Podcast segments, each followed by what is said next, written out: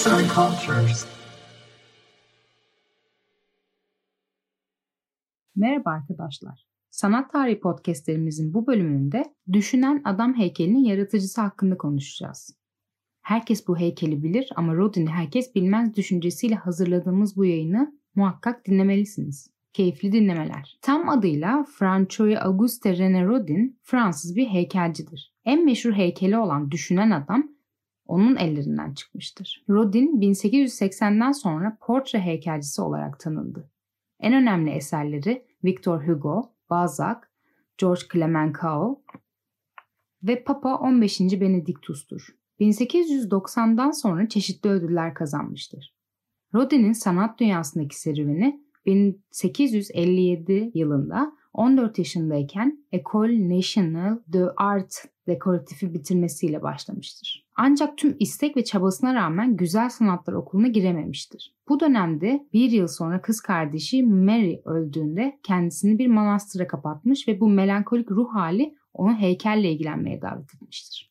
Rodin klasik tanrı mükemmelliyetçiliğinde Grek ve Roma heykelleri yapmak yerine insan bedeninin çirkinliklerini de yontma cesaretini kendinde bulmuş. Çalışmalarını yaparken ideal ölçülerde modeller kullanmamıştır. Çünkü ona göre yaşamın içinden gelen insan sanatla bağlantılı olabilirdi. Bu yüzden heykelde yansıtmak istediği yüz ve duyguydu. Bunun ilk örneği 1865 yılında bir sergiye yolladığı Kırık Burunlu Adam eserinde görülür. Topraktan yapmış olduğu bu heykel zamanla ve olumsuz hava şartlarından dolayı parçalanmış ve sadece maske olarak kalmıştır. Tabii ki de sergilenmeye değer görülmemiş olan bu eser genç adama daha bir aşk ve şevk getirmiştir.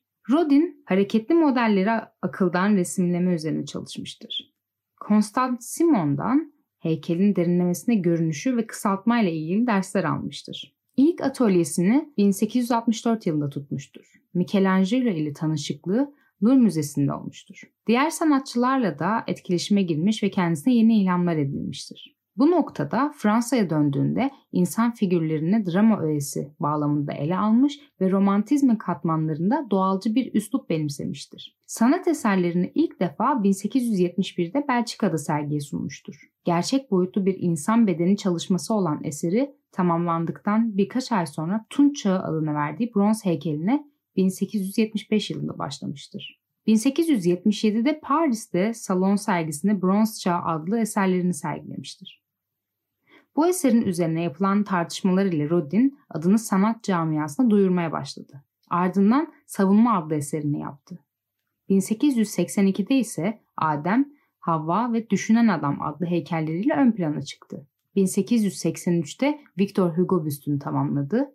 1889'da ressam Monet'le birlikte sergi açtı. 1895 yılında ise bir villa satın alarak resim ve antik heykel koleksiyonunu oluşturmaya başladı. 1893'te Güzel Sanatlar Heykel bölümünün başkanı oldu.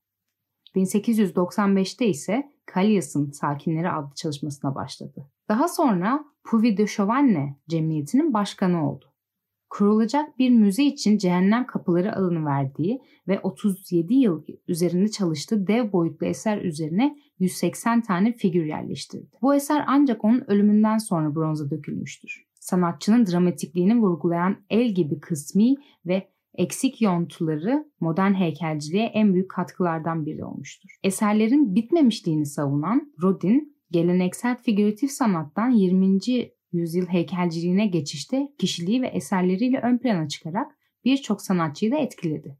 1900'de uluslararası sergi vesilesiyle Paris'teki Alma Meydanı'nda yer alan pavyonda ve 1902'de ise Prag'da büyük bir sergi açmıştır. Alçıdan yapılmış olan Düşünen Adam heykeli ilk kez 1904'te Londra'daki International Society'de, bronz versiyonu ise Salon de Paris'te sergilenmiştir. Düşünen Adam 1906'da Pantheon'un önüne yerleştirildi. Rodin'in heykellerde dramatik duygu yoğunluğu katması ve insan trajedisi tutkularını harmanlayarak sanat eseri içerisinde sunması onun ayrı bir yönünü teşkil etmektedir. Rodin'in yaptığı en önemli eser Cehennemin Kapısı'dır. Dante'nin ilahi komedyasından ilham almış, bol figürlerin yer aldığı bu kapıyı yaparken sonradan tüm figürleri çıkartarak sade mimariye dönüştürmüştür. Sürekli olarak geçirdiği değişikliklerle bu kompozisyondan çıkarttığı küçük heykelleri parçalayıp sonradan birleştirerek yeni sanat eserleri oluşturmuştur. Yazan Şura Zibunoğlu, seslendiren Polen Biçer.